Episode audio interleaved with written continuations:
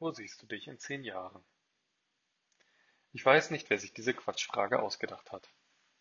Und erst recht frage ich mich, warum stellt man sie immer noch? Wer hätte 2013 gedacht, dass Russland die Ukraine überfallen würde? Dass Olaf Scholz Bundeskanzler wird? Dass die deutschen Männer zweimal hintereinander bei einer WM-Vorrunde rausfliegen? Ich habe 2013 ganz sicher nicht geglaubt, dass ich im Barnim leben und arbeiten würde. Obwohl ich auch in diesem Jahr schon einen sehr mutigen Schritt gewagt habe und vom Rande Berlins in die tiefste Oberlausitz zog. Und auch diese Entscheidung war nicht wohl überlegt. Sie kam einfach aus dem Bauch heraus. Mit 18 Jahren für ein Jahr evangelische Jugendarbeit im deutschen Outback zu machen, das hat mich tief geprägt. Wir Menschen geben uns gerne der Illusion hin, wir könnten unser Leben planen.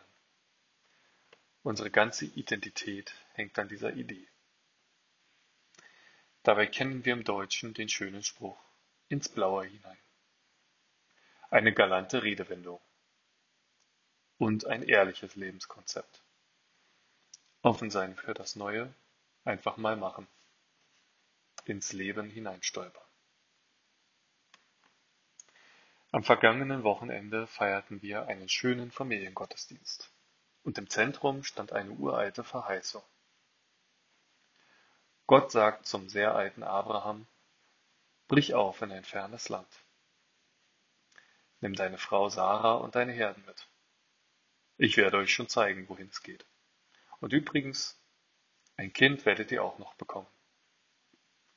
Und er schließt seine Verheißung in Genesis 12, Vers 2 ich will dich segnen und dir einen großen Namen machen, und du sollst ein Segen sein.